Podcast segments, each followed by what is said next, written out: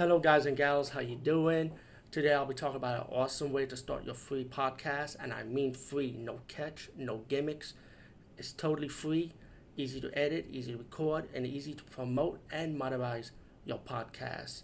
It's called Anchor.fm, and I highly recommend you guys and gals check it out and start your own podcast and let your voice be heard.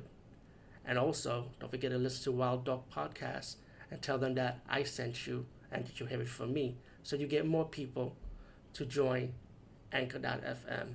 You will not be disappointed because they will also put your podcast in other platforms and then make it very, very much easier for you. Have a great day, everybody.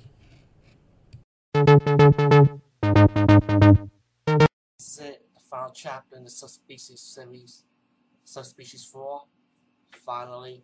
Um, right, it takes place right after part 3, but this time in the beginning, the survivors from the last movie died in a car crash. Right? I'm like, what the fuck? Died in a car crash.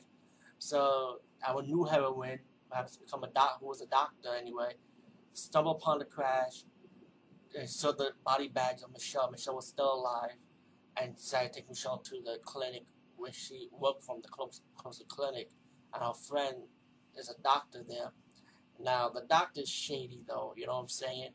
He's actually really a vampire experimenting on on like humans drinking blood that he can sustain and trying to experiment like trying to do like walking daylight, touch holy water without a problem. And then also you got a story Radu's searching for Michelle and he stumbled upon a sanctuary owned by a vampire and his woman and Radu decided let me I'm gonna stay here now. I'm gonna own I'm gonna own everything you own to this vampire guy because you know that's that was his see Radu was his master so he gotta listen to him.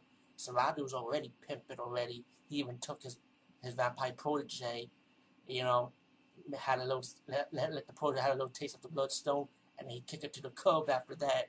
See, Radu was pimping in this movie, man. He ain't playing. And then he goes trying to go after Michelle for the clinic.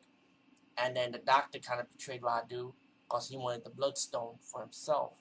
You know, then Michelle was wakened and she freed her master Radu. And then Radu said he's to come back for him later. The doctor that betrayed, that betrayed him, trying to let him see Michelle. So he went, well, Michelle's on the run again. Radu was always coming after her. Michelle again tempted her. And then Michelle gave in and took Michelle to the sanctuary with the vampires at. Um, while Radu left the clinic, the, the woman he kicked to the curb, the vampire protege, he told the, she told the moral woman, if you want to free your friend, kill Radu, you know, because had become a moral woman. So, so the, the vampire protege had all this set up, you know, and it's betrayal all over the place with this one. And when the woman found out that who Dr. Blood is, really her doctor was actually a vampire, she was shocked by the news. And um, so she, they have to, they say, okay, we're going to team up kill Radu, Radu, and then when they kill Radu, save Michelle. Dr. Blood, well, Dr. Blood actually died, by the way, because Radu kind of like tricked him like, you want the Bloodstone, go ahead, and he killed Dr. Blood, by the way.